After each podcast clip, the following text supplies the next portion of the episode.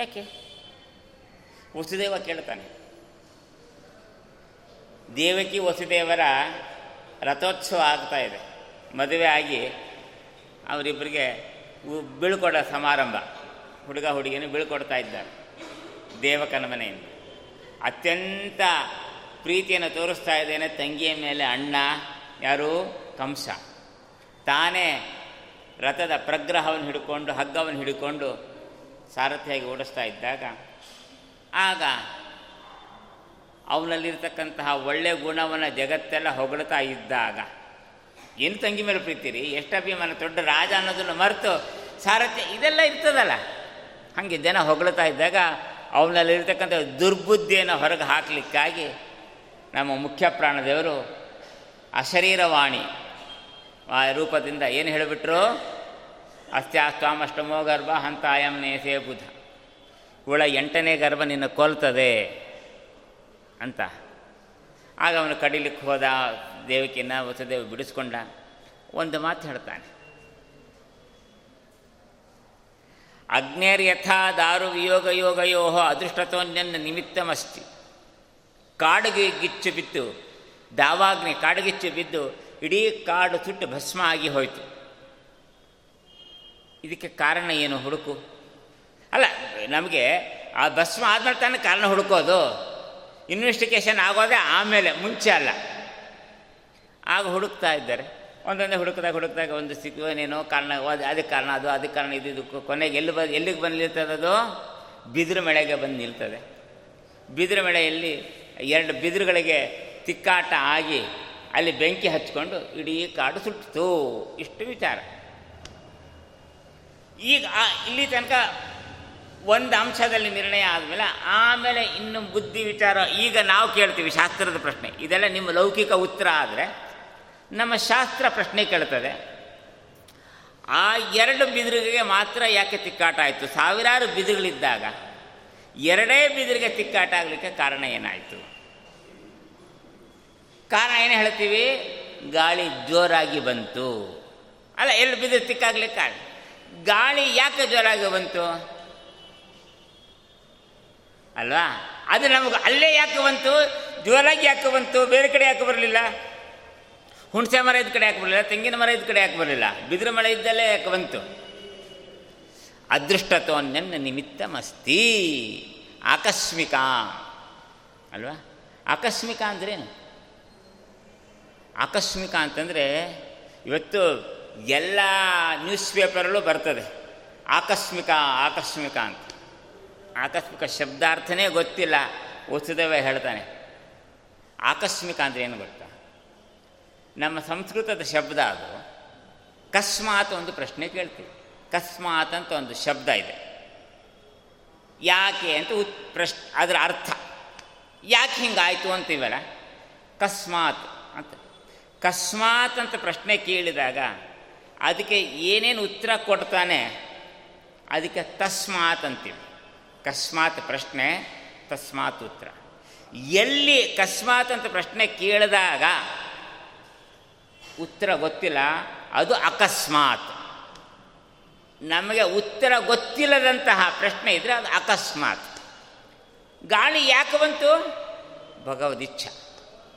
ಅಲ್ಲೇ ಯಾಕೆ ಬಂತು, ಏನು ಕಾರಣ ಆಯಿತು, ಅದೆಲ್ಲ ಆಮೇಲೆ ವಿಚಾರ ಮಾಡಬೇಕಷ್ಟೇ ಅಲ್ವಾ? ಅಂದಮೇಲೆ ಹೀಗೆ ಪರಮಾತ್ಮನೇ ಪ್ರೇರಣೆ ಅಂದರೆ ಎಲ್ಲವೂ ಆಗೋದು. ಯಾಕೆ ಹಿಂಗೆ ಪ್ರೇರಣೆ ಮಾಡಿದ?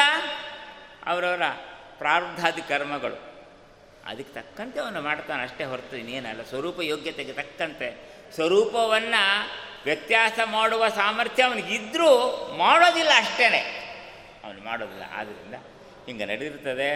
ಆದ್ದರಿಂದ ಭಗವಂತನ ಪ್ರೇರಣೆ ಇದೆ ನಿಜ, ಆದರೆ ನಮ್ಮದು ಪರಮಾತ್ಮ ಯಾಕೆ ಪ್ರೇರಣೆ ಮಾಡ್ದ? ನಮ್ಮ ಪ್ರಾರಬ್ಧಾದಿ ಕರ್ಮಗಳ ಅನುಗುಣವಾಗಿ ಮಾಡ್ದ. ಇದನ್ನೇ ತಿಳ್ಕೊಳ್ಬೇಕು, ಬೇರೆ ಮಾರ್ಗ ಇಲ್ಲ ಅಂತ ಹೇಳ್ತಾರೆ. ಹಿಂಗೆ ಈ ಪ್ರಕಾರವಾಗಿ ಭೀಮಸೇನ ಸರ್ವ ಅಂಶದಲ್ಲಿ ಕೂಡ ಸರ್ವಜ್ಞನಾಗಿದ್ದ. ಇನ್ನು ವನಪರ್ವದಲ್ಲಿ ಸಂಭವ ಪರ್ವ ಆಯಿತು, ಅರಣ್ಯ ಪರ್ವ ಆಯಿತು, ಇದು ಸಭಾಪರ್ವ ಆಯಿತು, ಇನ್ನು ಅರಣ್ಯ ಪರ್ವ ಮುಂದಿಂದು ಮೂರನೇ ಪರ್ವ. ಅರಣ್ಯ ಪರ್ವದಲ್ಲಿ ಒಂದು ವಿಚಾರ ಆಯಿತು. ಏನಂದರೆ, ಅರಣ್ಯದಲ್ಲಿ ವಾಸ ಮಾಡ್ಕೊಂಡಿದ್ರೆ ಏನೋ ಆಯಿತು, ಅದೇ ಕಥೆಯೆಲ್ಲ ಇರಲಿ, ನಮ್ಮ ಭೀಮಸೇನ ಪಾತ್ರ ಮಾತ್ರ ನಮಗೆ ಬೇಕಾಗಿರೋದು. 5 ಜನ ಗಂಡಂದರು ಅವಳಿಗೆ, ಯಾರಿಗೆ, ನಮ್ಮ ದ್ರೌಪದಿಗೆ 5 ಜನ ಗಂಡಂದರು. ಅವಳಿಗೂ ಬೇಕಾಗಿದ್ದು ಅರ್ಧಮಳ ಮಲ್ಲಿಗೆ ಹೂವು, ಒಂದು ಸೌಗಂಧಿಕ ಪುಷ್ಪ. ಹೌದಾ, ಅವಳಿಗೆ ಇನ್ನೇ ಅರಣ್ಯದಲ್ಲಿ ಅವಳು ಇನ್ನೇನು ಕೇಳಲಿಲ್ಲ, ಕಿರೀಟ ಕೇಳಿಲ್ಲ, ಕರ್ಣಕೊಂಡ ಕೇಳಿಲ್ಲ ಅಂತ ಕೇಳಿಲ್ಲ, ಒಂದು ಹೂವು ಬೇಕಾಗಿತ್ತು. ಎಲ್ಲರಿಗಿಂತ ದೊಡ್ಡ ಅಣ್ಣ ರಾಜ ಧರ್ಮರಾಜ ಇದ್ದಾನೆ, 3 ಲೋಕದ ಗಂಡ ಅಂತ ಕರೆದುಕೊಂಡಿರ್ತಕ್ಕಂತಹ ಅರ್ಜುನ ಇದ್ದಾನೆ, ನಕುಲತಃ ದೇವರಿದ್ದಾರೆ. ಯಾರ ಹತ್ರವೂ ಹೋಗಿ ಅವಳು ಕೇಳಲಿಲ್ಲ ಅಲ್ವಾ? ಯಾರನ್ನ ಕೇಳ್ಬೋದಿತ್ತು? ಕೇಳಿದ್ರೆ ಏನಾಗ್ತಿತ್ತು ಗೊತ್ತಾ? ಅಲ್ಲೇ ಅವನು ಕೂಡಿಸ್ಕೊಂಡು ಅರ್ಧ ಗಂಟೆ ಉಪನ್ಯಾಸ ಮಾಡ್ತಿದ್ರು ಅಷ್ಟೇ. ಎಲ್ಲ ನಾವು ವಿರಕ್ತರಾಗಿರಬೇಕು, ಹಂಗಿರಬೇಕು, ಅದು ಬೇಕು, ಇದು ಬೇಕು, ಅದು ಬೇಡ, ಇದು ಬೇಡ, ಆ ಕಾಮಕ್ರೋಧ ಬಿಡಬೇಕು, ಏನೇನೋ ಹೇಳ್ತಿದ್ರೆ ಹೊರತು ಅವಳು ಇಚ್ಛಾವನ್ನು ಪೂರ್ಣ ಮಾಡಲಿಕ್ಕಾಗಲಿಲ್ಲ. ಆದರೆ ಭೀಮಸೇನಲ್ಲಿ ಬಂದು ಆ ಹೂವನ್ನು ಕೇಳಿದಾಗ ನಿಮಗೆ ಗೊತ್ತಿರೋದು ಇಷ್ಟೆ ಅಲ್ವಾ? ದ್ರೌಪದಿ ಬಂದು ಭೀಮಸೇನನ್ನು ಹೂವು ಕೇಳಿದ್ಲು ಅಲ್ರಿ. ಅವಳು ಯಾರವಳು? ದ್ರೌಪದಿ ಸಾಕ್ಷಾತ್ ಭಾರತೀ ದೇವಿ ಅಲ್ವಾ? ಒಂದು ನೆನಪಿಟ್ಟುಕೊಳ್ಳಿ, ಇದೇ ದ್ರೌಪದಿ ವಸ್ತ್ರಾಪಹಾರ ಪ್ರಸಂಗದಲ್ಲಿ ಯಾರನ್ನೂ ಕೇಳಲಿಲ್ಲ ಅಲ್ವಾ? ಅಲ್ಲಿದ್ದಾಗ ಯಾರನ್ನಾರು ಕೇಳ್ಕೊಂಡಿಲ್ಲ, ಯಾರನ್ನೂ ಕೇಳಲಿಲ್ಲ. ಪತಿಗಳೈವರು ಸತ್ಯವರು ಅತಿಥಿ ಸುಮ್ಮನಿಹರು, ಅತಿ ಕ್ಲೇಶ ಪಡುತ್ತಿರೋ ವಿದರ ಭೀಷ್ಮಾದಿಗಳು ಸುತನ ಮೇಲನ ಮೋಹದಿಂದ ಅಂಜಿ ಸುಮ್ಮನಿಹ ಗತಲೋಚನದ ಮಾವನು. ಯಾರನ್ನೂ ಕೇಳಲಿಲ್ಲ. ನೀನೇ ಅನಾಥ ರಕ್ಷಕ, ನೀನೊಬ್ಬನೇ ಅಂತ ಭಗವಂತನನ್ನ ಅಷ್ಟು ಪರಶುಕ್ಲ ತ್ರೈರವಳು. ಅವಳು ಪರಶುಕ್ಲ, ಅತ್ಯಂತ ಶುಕ್ಲರಾಗಿದ್ದಾಳೆ. ಪರಮಾತ್ಮನ ಬಿಟ್ಟು ಬೇರೆ ಯಾರನ್ನೂ ಕೇಳೋದಿಲ್ಲ. ನಮ್ಮ ದಾಸರು ಹೇಳ್ತಾರೆ ಏನಂತ, ಸಂಬಳಕ್ಕಿಟ್ಟುಕೊಳ್ಳೋ ಕೃಷ್ಣ ಕೃಪಾಳೋ. ಆ ಏನದು, ಕೂಲಿ ಬಂದಾಗ್ಯೂ ರಾಜ್ಯವಾಳಿದಂತಾಯಿತು. ಹೌದಾ? ಆ ನಿನ್ನ ಹೆಸರು ಹಿಡ್ಕೊಂಡು ಪರಟೆ ತಂಬೂರಿ ತಿಂದುಕೊಂಡು ಪರಟೆ ತಂಬೂರಿ ಹಿಡ್ಕೊಂಡು ತಿನ್ಕೊಂಡಿದ್ರೆ ಆಗ ಕೂಲಿ ಕೊಡ್ತಾರಲ್ಲ 5 ಪೈಸೆ 10 ಪೈಸೆ. ಈಗ ಅದಿಲ್ಲ. ಇದು ಏನು ಹಾಕ್ತಾರೆ ದಕ್ಷಿಣೆ, ಅದು ನಮಗೆ ರಾಜ್ಯಭಾರ ಮಾಡಿದಷ್ಟು ಆನಂದ ಆಗುತ್ತದೆ ನೀನು ಹೆಸರು ಹಿಡ್ಕೊಂಡು ಬದುಕಿದ್ದಕ್ಕೆ ಅಂತ ಸಾಮಾನ್ಯ ದಾಸರ ಹಂಗಿದ್ದಾಗ ದಾಸೋತ್ತಮಳವಳು ನಮ್ಮ ಭಾರತೀ ದೇವಿ. ಅವಳು ಯಾಕೆ ಹೂವು ಹಣ್ಣು ಎಲ್ಲ ಯಾವುದು ಬೇಕಾಗಿಲ್ಲ. ಆದರೆ ಅದ್ರ ಹಿನ್ನೆಲೆ ನಿಮ್ಗೆ ಯಾರಿಗೂ ಗೊತ್ತಿಲ್ಲ ಅಷ್ಟೇ ಅಲ್ವಾ? ಅವಳು ಯಾಕೆ ಕೇಳಿದ ಹೂವು? ಅವಳಿಗೇನಾಗಬೇಕಾಗಿದೆ ಆ ಹೂವಿನಿಂದ? ಅದಕ್ಕಿಂತಲೂ ಶ್ರೇಷ್ಠನಾದ, ಆ ಹೂವಿಗಿಂತ ಶ್ರೇಷ್ಠನಾದಂಥ ಗಂಡ ಇದ್ದಾನೆ, ಪರಮಾತ್ಮ ಇದ್ದಾನೆ, ಮಹಾಲಕ್ಷ್ಮಿ ಇದ್ದಾಳೆ. ಅವ್ರನ್ನ ಬಿಟ್ಬಿಟ್ಟು ಹೂವು ಕೇಳ್ತಾಳೆ ಇವಳು ಬೇಕಾಗಿತ್ತ? ಮತ್ತು ಕೇಳಿದ್ದು ಏನು ಅಭಿಪ್ರಾಯ, ಏನದಕ್ಕೆ? ಅಲ್ಲೊಂದು ಸ್ವಲ್ಪ ಕೆಲಸ ಆಗಬೇಕಾಗಿದೆ. ಹೌದಾ? ಆ ಹಿನ್ನೆಲೆ ಇವ್ರಿಗೆಲ್ಲ ಆಗ್ತಿರ್ಲಿಲ್ಲ. ಅದು ಹೇಳಿದ್ದಿದ್ರು, ಬಿಡಿಸಿ ಹೇಳಿದ್ರು ಅರ್ಥ ಆಗ್ತಿಲ್ಲ ಧರ್ಮರಾಜಾದಿಗಳಿಗೆ. ಅದು ಭೀಮಸೇನಿಗೆ ಮಾತ್ರ ಗೊತ್ತಿತ್ತ.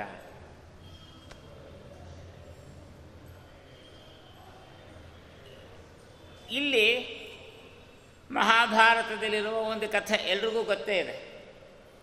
ಭೀಮಸೇನ ಹೋದ, ಮಾರ್ಗ ಮಧ್ಯದಲ್ಲಿ ಒಂದು ಮುದಿ ಕೂತಿ ಅಲ್ಲಿ ಕೂತಿತ್ತು, ಬಾಲ ತರಿಸ್ಲಿಕ್ಕಾಗಿಲ್ಲ. ಎಷ್ಟು ಶ್ರಮಪಟ್ಟ, ಮಾಡಿದೆ, ನಂದು ಆಯಿತು.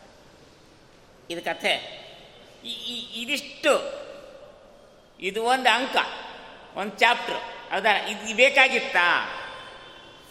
ಮಹಾಭಾರತದಲ್ಲಿ ಭೀಮಸೇನ ಸೌಗಂಧಿಕ ಪುಷ್ಪ ತರಲಿಕ್ಕೆ ಹೋದಾಗ ಈ ಹನುಮಂತ ದೇವರು ಬಂದು ಅವನು ಬಾಲ ಹಾಕಿ ನನಗೆ ಎತ್ತಲಿಕ್ಕಾಗಲ್ಲ ಅಂದು ಇವನು ಎತ್ತಲಿಕ್ಕಾಗದೆ ಹೋದಿದ್ದು ಮಾಡಿ, ಇದೆಲ್ಲ ಬೇಕಾಗಿತ್ತಾ? ಏನಿದು? ಇದು ಇಷ್ಟು ಬೇಕಾಗಿರಲಿಲ್ಲ ಕಥೆ. ಹೋದ, ಜಡ್ಜ್ ಬಂದ, ಹೂ ತಗೊಂಡು ಕೊಟ್ಟು, ಇಷ್ಟೇ ಸಾಕಾಗಿರಲಿಲ್ಲ. ಅಷ್ಟೇ ಅಲ್ಲಲ್ಲ ಕಥೆ, ಅಷ್ಟೇ ಅಲ್ಲ. ಒಂದು ಸ್ವಾರಸ್ಯ ಆಗಿತ್ತು.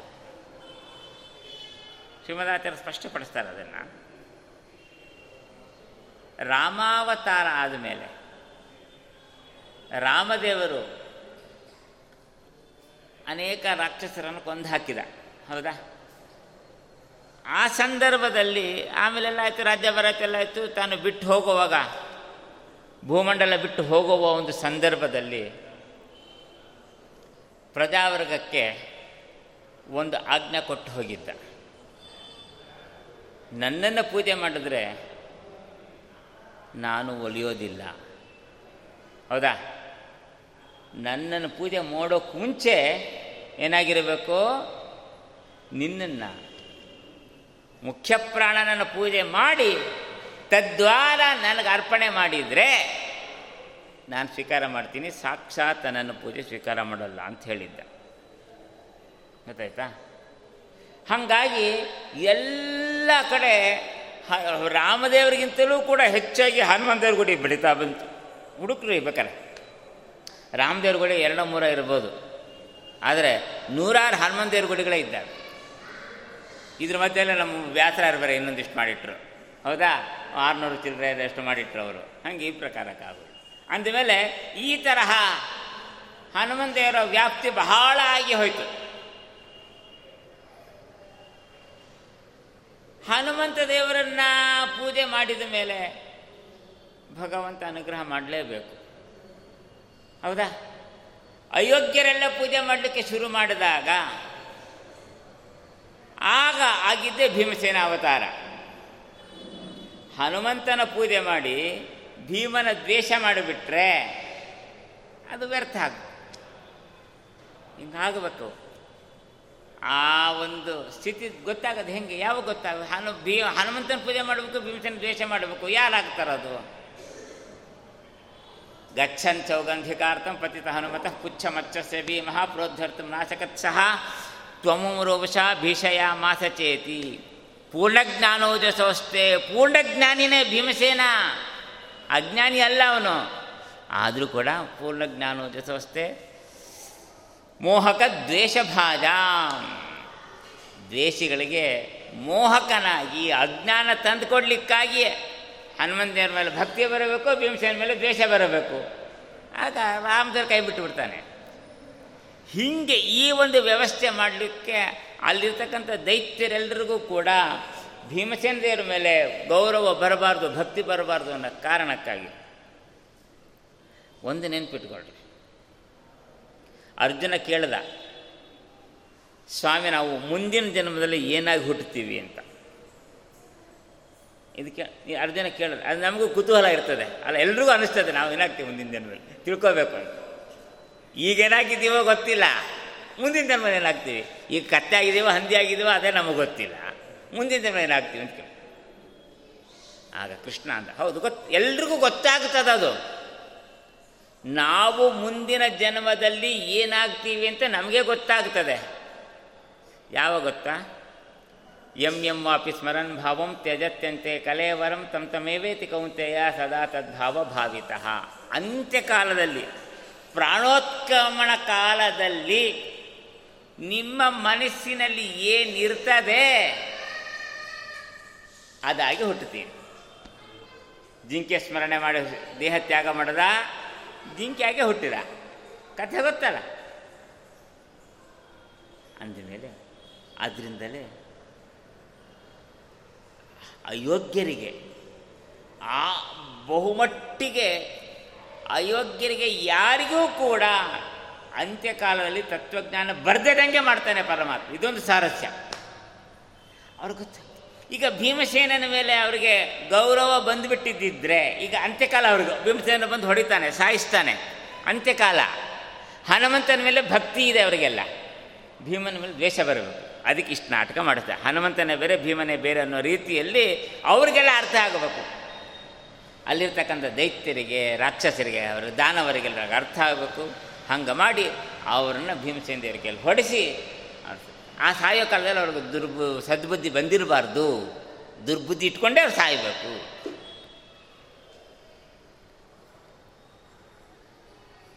ಈ ಥರ ಎಲ್ಲ ಮಾಡಿದ. ಇನ್ನೊಂದು ಅಂಶ ಹೇಳೋದಾದರೆ,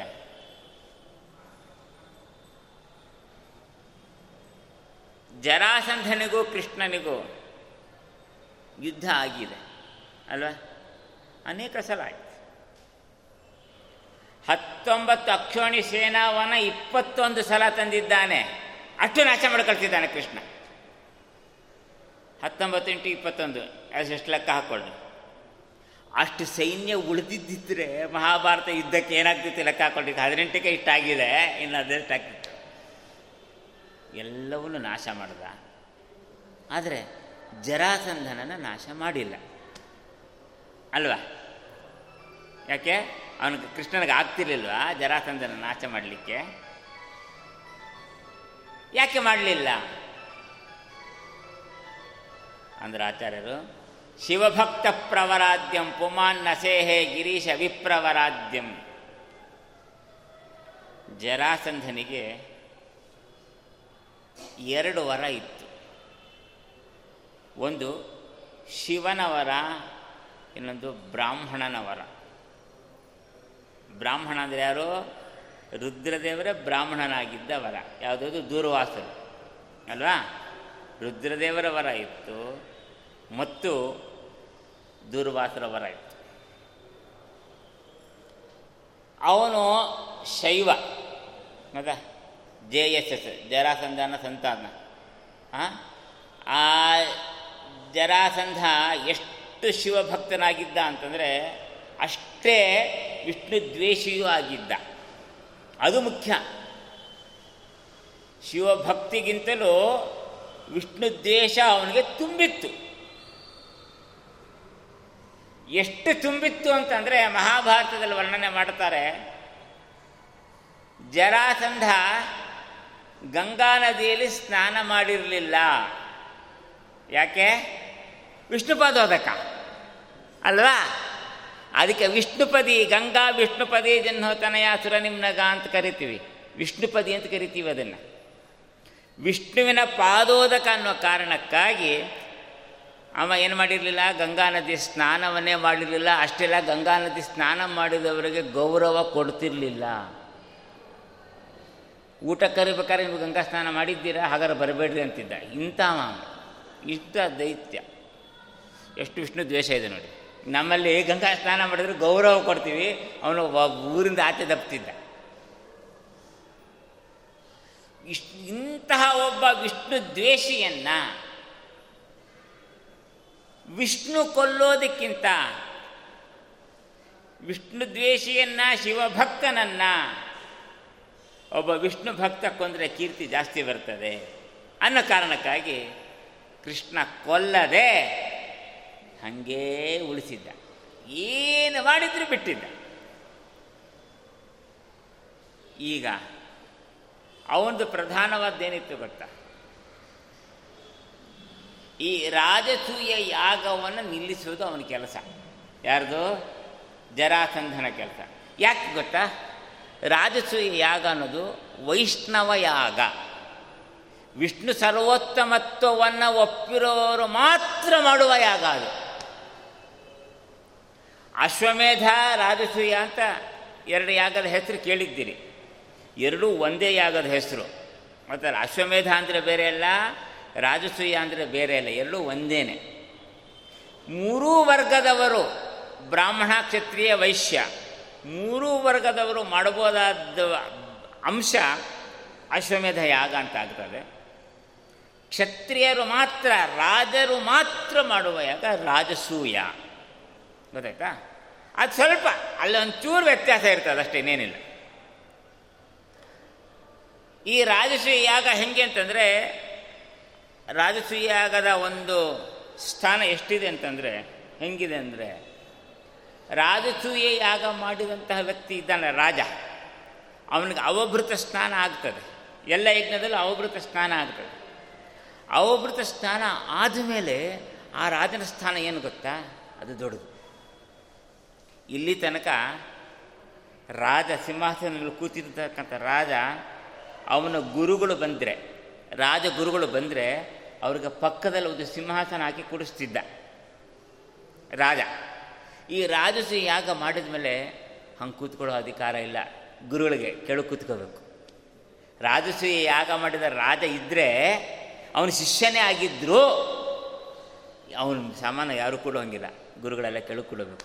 ಅವ್ರಿಗೆ ನಮಸ್ಕಾರ ಮಾಡಿಕೊಂಡು ಬಂದು ರಾಜ ಮೇಲೆ ಕೂತ್ಕೋಬೇಕೇ ಹೊರತು ಅವನಿಗೇನಾದ್ರು ಉಪದೇಶ ಮಾಡಬೇಕಾದ್ರೆ ಕೆಳಗೆ ಕೂತೆ ಉಪದೇಶ ಮೇಲಿಲ್ಲ. ಎಷ್ಟು ದೊಡ್ಡ ಸ್ಥಾನ ಇದೆ. ಹಾಗಾಗಿಯೇ ಇವನಿಗೆ ಯಾರಿಗೆ ಚಂದ್ರನಿಗೆ ದುರ್ಬುದ್ಧಿ ಬಂದಿದ್ದು, ರಾಜಸೂಯಾಗ ಮಾಡಿಬಿಟ್ಟ ಚಂದ್ರ, ಬೃಹಸ್ಪತಿ ಆಚಾರ ಕೆಳಗೆ ಕೂತ್ಬಿಟ್ರು, ಇವನು ಮೇಲೆ ಕೂತ್ಬಿಟ್ಟ, ನಾನು ದೊಡ್ಡವನ ಬೃಹಸ್ಪತಿ ಆಚಾರ ಹೆಂಡತಿನ ಅಪಾರ ಮಾಡ್ತೀನಿ ಅಂತ ಮಾಡಿದ. ಇದಕ್ಕೆ ಕಾರಣವೂ ಆಗತ್ತೆ ಅದು. ಹಿಂಗೆ ಇದು ದೊಡ್ಡ ಸ್ಥಾನ. ಇದು ವೈಷ್ಣವರಿಗೆ ಮಾತ್ರ ಸಿಗುವ ಭಾಗ್ಯ, ಅವೈಷ್ಣವರಿಗೆ ಸಿಗೋದಿಲ್ಲ. ತಾನು ಅದನ್ನು ಒಪ್ಕೊಂಡಿಲ್ಲ, ವಿಷ್ಣು ಸರ್ವೋತ್ತಮತ್ವವನ್ನು. ಅಂದಮೇಲೆ ರಾಜಸೂಯ ಯಾಗವನ್ನೇ ಮಾಡಬೇಡ್ರಿ ಅಂತ ಕೂತ್ಬಿಟ್ಟಿದ್ದ. ಅದನ್ನು ತಡಿಬೇಕು ಅಂದರೆ ವಿಷ್ಣು ಸರ್ವೋತ್ತಮತ್ವವನ್ನು ಸ್ಥಾಪನೆ ಮಾಡುವ ಯಾಗವನ್ನು ತಡಿಲಿಕ್ಕೆ ನಿಂತವ ಜರಾಸಂಧ. ಅವನತ್ರ ಹೋಗಿ ಬ್ರಾಹ್ಮಣ ವೇಷದಿಂದ ಹೋಗಿ ಕೃಷ್ಣ, ಅರ್ಜುನ, ಭೀಮಸೇನರು ಹೋಗಿ ಭೀಮಸೇನ ದ್ವಾರ ಅವನನ್ನು ಸಂಹಾರವನ್ನು ಮಾಡಿದ್ದಾರೆ ಅಲ್ಲ. ಕೃಷ್ಣ ಮಾಡಿಲ್ಲ, ಭೀಮಸೇನ ದೇವರು ಕೆಲ ಮಾಡ್ತಿದ್ದಾನೆ. ಯಾಕೆಂದರೆ ಹರಿಭಕ್ತ ಅವನು. ಅಲ್ಲಿ ಮೊದಲಿಗೆ ವಾದ ನಡೆದಿದೆ, ಹರಿಸರ್ವೋತ್ತಮತ್ವ ಶಿವಸರ್ವೋತ್ತಮತ್ವ ವಾದವನ್ನು ನಡೆಸಿ ಆಮೇಲೆ ಯುದ್ಧ ಪ್ರಾರಂಭ ಮಾಡಿ ಯುದ್ಧವನ್ನು ಮಾಡಿ ಅದಕ್ಕೆ ತೋರಿಸಿದ್ದಾನೆ. ಕೊನೆಯಲ್ಲಿ ಅವನು ಕೊಲ್ಲೋಕ್ಕೂ ಮುಂಚೆ ಶ್ರೀಮದಾಚಾರ್ಯ ತೋರಿಸ್ತಾರೆ. ಮಹಾಭಾರತದಲ್ಲೂ ಬರ್ತಿದೆ, ಇದು ತಾತ್ಪರ್ಯದಲ್ಲೂ ಆಚಾರ್ಯ ಹೇಳ್ತಾರೆ. ಅವನು ಎಲ್ಲ ಹೊಡೆದು ಬಡದು ಎಲ್ಲ ಆಗಿದೆ ಅಂದ, ಇನ್ನೇನು ಸಾಯ್ಬೇಕವ. ಆ ಸಂದರ್ಭದಲ್ಲಿ ಅವನೇನು ಮಾಡಿಬಿಟ್ರು, ಮೊದಲು ಗಂಗಾ ನದಿಯಲ್ಲಿ ಸ್ನಾನ ಮಾಡಲ್ಲ ಅಂತಿದ್ದನಲ್ಲ, ಹಾಕಿ ಅದ್ದಿ ಅದ್ದಿ ಅದ್ದಿ ಹತ್ತಿದ್ದಾರೆ ಅವನು. ಮುಳುಗು ಮೊದಲು ನಿನ್ನ ಪಾಪೆಲ್ಲ ಹೋಗ್ತದೆ ಅಂತ ಹೋಗಲಿಲ್ಲ, ಪ್ರಶ್ನೆ ಬೇರೆ ಅವನದು. ಕೊನೆಗೆ ಅವನನ್ನು ಸೀಳು ಒಗೆದು ಬಿಟ್ಟರು. ಹೀಗೆ ಪ್ರಕಾರಕವಾಗಿ ಮಾಡಿದ್ದಾರೆ. ಆ ಭೀಮಸೇನ ದೇವರ ಎದುರಿಗೆ ವಿಷ್ಣು ದ್ವೇಷಗಳಿಗೆ ಯಾರಿಗೂ ಉಳುಗಾಲ ಇಲ್ಲದಂತೆ ಮಾಡಿ ತೋರ್ತಾರೆ ಪಂಡಿತಾಚಾರ್ಯರಂದರು. ಸ್ವಾಮಿ, ಈ ಜರಾಸಂಧನ ಸಂಹಾರ ಆದಮೇಲೆ ಬಹಳ ಆನಂದಪಟ್ಟ ಕೃಷ್ಣ ಭೀಮಸೇನ ದೇವರನ್ನ ತನ್ನ ಭುಜದ ಮೇಲೆ ಕೂಡಿಸ್ಕೊಂಡು ದರ ದರ ದರ ತೈ ತೈ ತೈ ತೈ ನರ್ತನ ಮಾಡಿದ್ದಾನೆ ಬಹಳ ಆನಂದದಿಂದ. ಅದಕ್ಕೆ ಪಂಡಿತಾಚಾರ್ಯ ಕೇಳಿದ್ರು, ಸ್ವಾಮಿ, ನಿನಗೆ ಪಾಂಡವರ ಮನೆಯಲ್ಲಿ 2 ಸಲ ಆನಂದ ಆಗಿದೆ, ಪಾಂಡವರ ಸಮೀಪದಲ್ಲಿ 2 ಸಲ ಆನಂದ ಆಗಿದೆ. ಒಂದು ಜರಾಸಂಧನನ್ನು ಕೊಂದಾಗ, ಇನ್ನೊಂದು ಅವನು ಡಬ್ಬಿಗಟ್ಟಲೆ ತುಪ್ಪ, ನಂದಿನಿ ತುಪ್ಪ ತೊಗೊಂಬಂದು ಸ್ವಾಹ ಸ್ವಾಹ ಅಂತೇಳಿ ಏನು ಹಾಕ್ತಾ ಇದ್ದ ರಾಜಸೂಯ ಯಾಗದಲ್ಲಿ. ಆಗಲೂ ಪರಮಾತ್ಮ ರಾಜಾದಿರಾಜರ ಎಂಜಲೆಲೆ ಬೆಳೆದುಕೊಂಡು ಕಾಲ ಕಳೆ ಸಂತೋಷದಿಂದ ಕಾಲ ಕಳೀತಾ ಇದ್ದ ಕೃಷ್ಣ. ಹೌದಾ, 2 ಸಂದರ್ಭದಲ್ಲಿ ಆನಂದದಿಂದ ಓಡಾಡಿಕೊಂಡಿದ್ದೆಲ್ಲ. ಇದೆಲ್ಲರಲ್ಲ ನಾನು ತೂಕ ಮಾಡಿ ಕೇಳ್ತೀನಿ, ಸರಿಯಾಗಿ ಹೇಳ್ತೀಯ. ನಿರ್ವತ್ನನ್ ಅತ್ನಯತ್ನ ವಿಜರ್ವರಜರ ಸಂಧಕ ಯಾಸ್ತಿ ಸಂಧಿ ನಿಧ್ಯತ್ವ ಶ್ವಧ್ವರೇವ ಪಶುಮೇಧಮೆನ್ ವಿಷ್ಣು ಪಕ್ಷದ್ವಿಡೀಶಂ ಯಾವತ್ ಪ್ರತ್ಯಕ್ಷಭೂತಂ ನಿಖಿಲಮಕಭುಜಂ ತರ್ಪಯ ಮಾಸಿಧಾಸೌ ತಾವತ್ಯ ಯೋಜಿತೃಪ್ತ್ಯ ಕಿಮು ವದ ಭಗವನ್ ರಾಜಸೂಯಾಶ್ವಮೇಧೆ.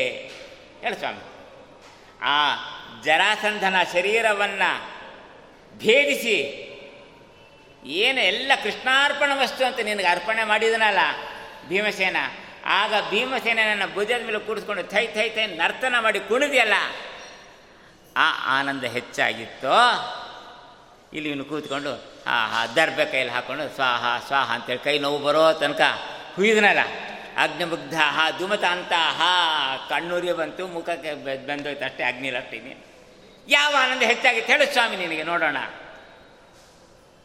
ಹೀಗೆ ಪರಮಾತ್ಮನನ್ನೇ ಪ್ರಶ್ನೆ ಮಾಡ್ತಾ ಇದ್ದಾರೆ, ಯಾವ ಆನಂದ ಹೆಚ್ಚು. ಅದು ಭೀಮಸೇನ ದೇವರು ಜರಾಸಂಧನ ಸಂಹಾರ ಮಾಡಿ ಹರ ಸರ್ವೋತ್ತಮತ್ವ ಸ್ಥಾಪನೆ ಮಾಡಿದ್ರಲ್ಲ, ಆ ಆನಂದವೇ ಹೆಚ್ಚಾಗಿದೆ. ಈ ಸಾಮರ್ಥ್ಯ ಆ ಭೀಮಸೇನನಿಗೆ ಮಾತ್ರ ಇದೆ. ಅದಕ್ಕೆ ನಮ್ಮ ಶ್ರೀಮದಾಚಾರ್ಯರಂದು ಯಾವುದಾದ್ರೂ ಒಂದು ದೊಡ್ಡ ಕಾರ್ಯ ಮಾಡಬೇಕಾದ್ರೆ, ಯಾವುದೇ ಒಂದು ಕೆಲಸ ಮಾಡಬೇಕಾದ್ರೆ, ಒಂದು ಮದುವೆ, ಮುಂಜಿ ಅಥವಾ ಇನ್ನೊಂದು ಗೃಹ ಪ್ರವೇಶ ಅಥವಾ ಯಜ್ಞ ಯಾಗ ಮಾಡಬೇಕಾದ್ರೆ, ಮೊದಲಿಗೆ ಏನು ಮಾಡ್ತೀವಿ? ತದಾದವು ನಿರ್ವಿಘ್ನತಾ ಸಿದ್ಧರ್ಥ ಮಹಾಗಣಪತಿ ಪೂಜಾ ಅಂತ ಕರಿಷ್ಯೆ. ಪುರೋಹಿತರಿರ್ತಾರೆ, ಮೊದಲಿಗೆ ಏನು ಮಾಡಬೇಕು? ನಿರ್ವಿಘ್ನ ಗಣಪತಿ ಪೂಜಾ ಅಂತ ಒಂದು ಮಾಡಿಸ್ತಾರೆ.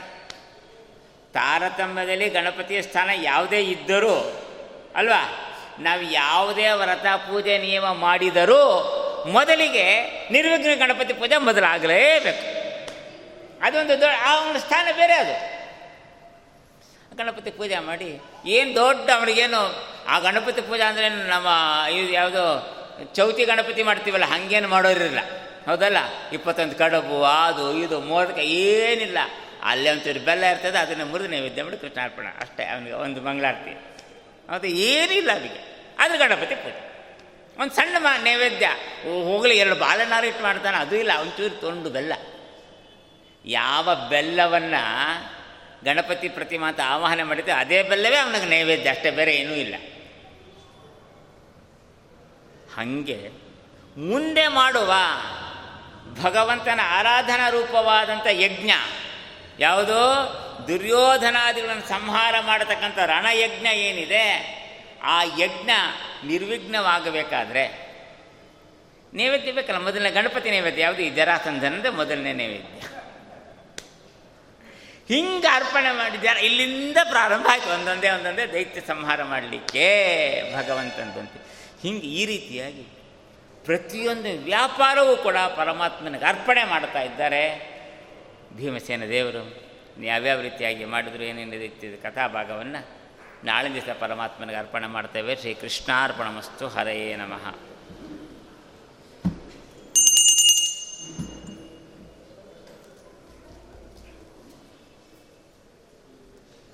ದೀಪ ಇಲ್ಲೇ ಇಟ್ಬಿಡಿ, ನಾನೇ ಹಚ್ಕೊಳ್ತೀನಿ.